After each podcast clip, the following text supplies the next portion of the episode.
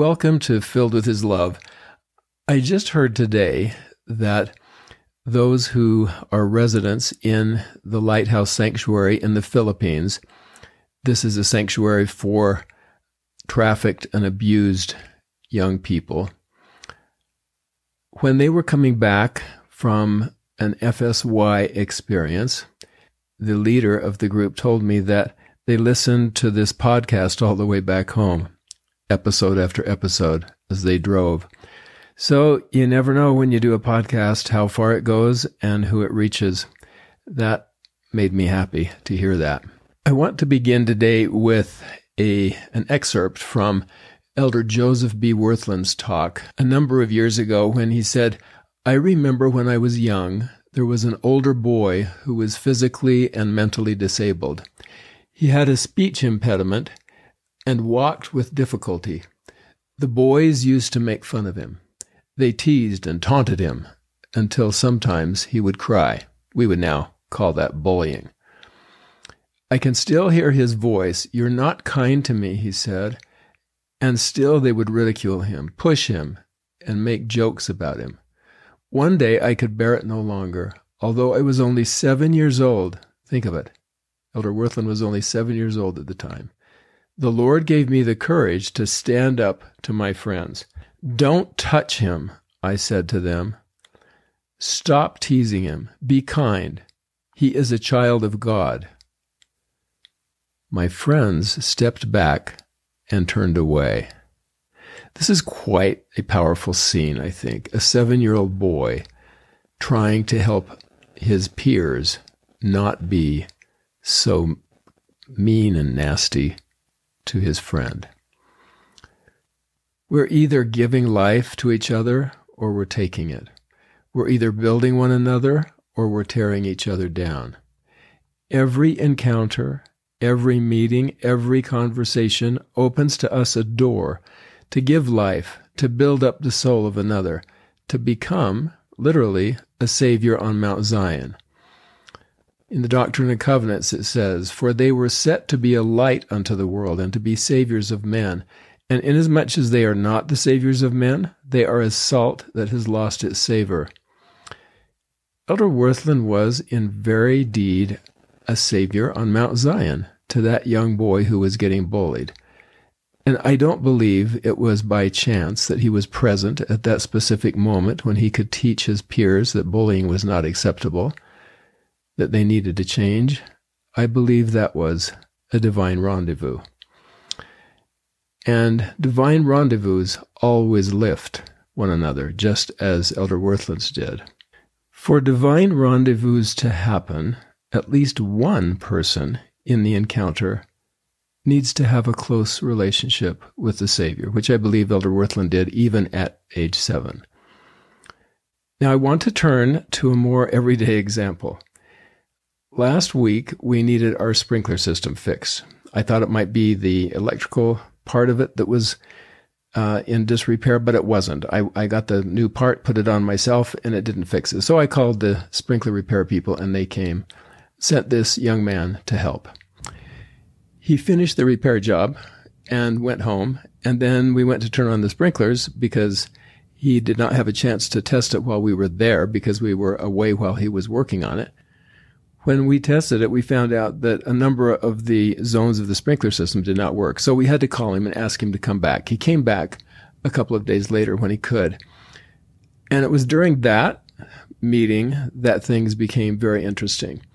After he had fixed the sprinkler system and everything worked fine.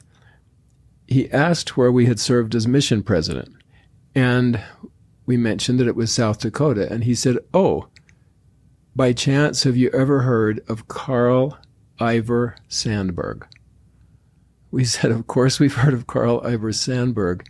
Uh, we remember going to the Gettysburg branch in South Dakota, a very small town with a very small meeting house and only a few members of the church. But yes, we have attended church in Gettysburg, and that's where Karl Ivar Sandberg came uh, when he immigrated to America. Why did he come to America? He was in Sweden. He was born in Sweden, raised in Sweden. And as a young man, he accidentally shot and killed one of his best friends while they were hunting.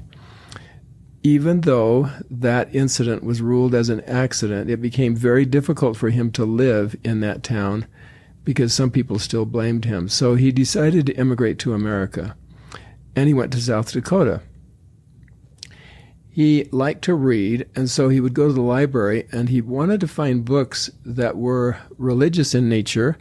And the librarian one day said, Well, um, there is one book, and I hesitate to show it to you, but I don't want to give this book to you. But there is one book called the Book of Mormon that you probably haven't read. Well, he did take that Book of Mormon out of the little Gettysburg library. And now I'm going to read a few excerpts from a story that was just published on August 10th, 2022 in LDS Living. This story of Ivar Sandberg lives on in so many ways in this recent publication. So here's what it said.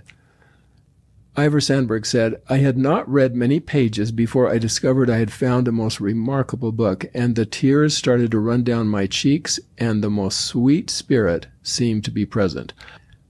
I had my cap on as I started to read the Book of Mormon, but before long I felt a man ought to read such a book with a bare head. He had always read, he said, novels with his cap on, but when he started to read the Book of Mormon, he thought it was maybe another novel, but then it felt sacred to him, so he wanted to take his cap off. So then he went to Salt Lake because he learned that that was the church headquarters, and he requested baptism uh, and was referred to a brother Joseph S. Perry, who was the mission president of Temple Square. Ivar later recalled that President Perry drilled him with a series of questions. Where did you contact the missionaries? What do you know about us and our doctrine? Ivar responded, I know it is the true church. How do you know? Perry asked. Through the books I've read, Ivar responded.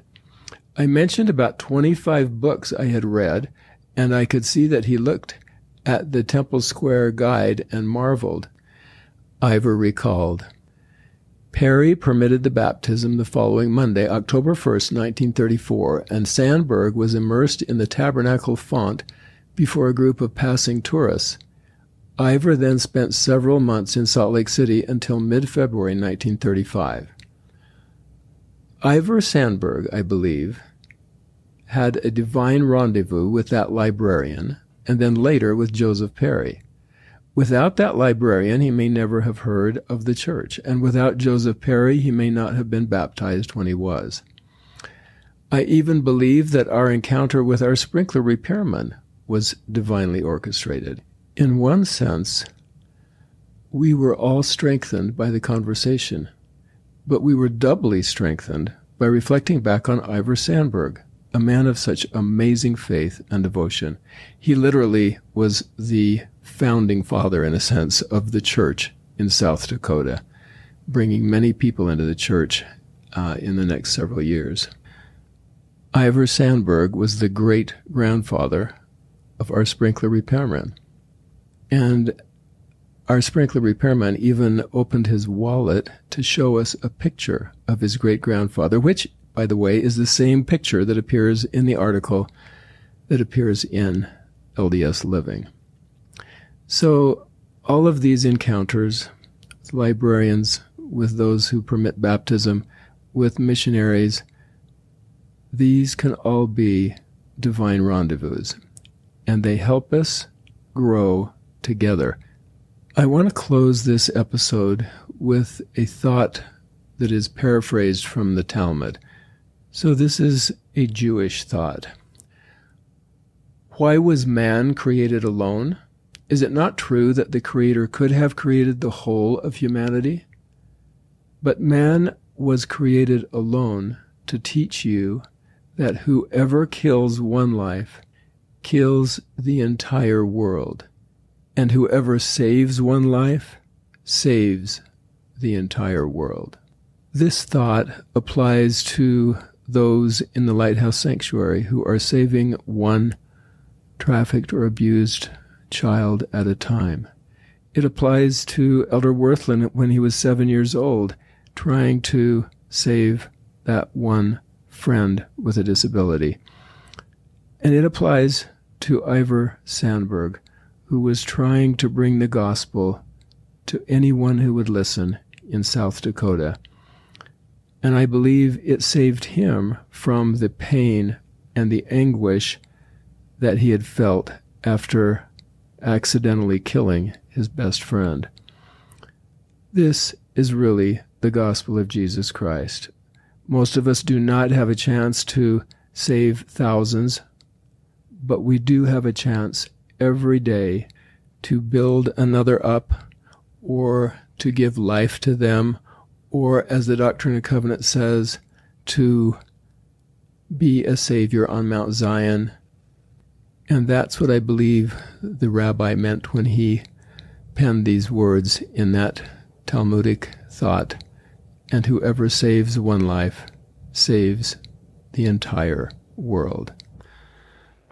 I hope you'll look around at those close to you, at the encounters you have each day, the conversations, the meetings, and identify those that perhaps you can lift and build and save. Thanks for listening, and we will see you next time.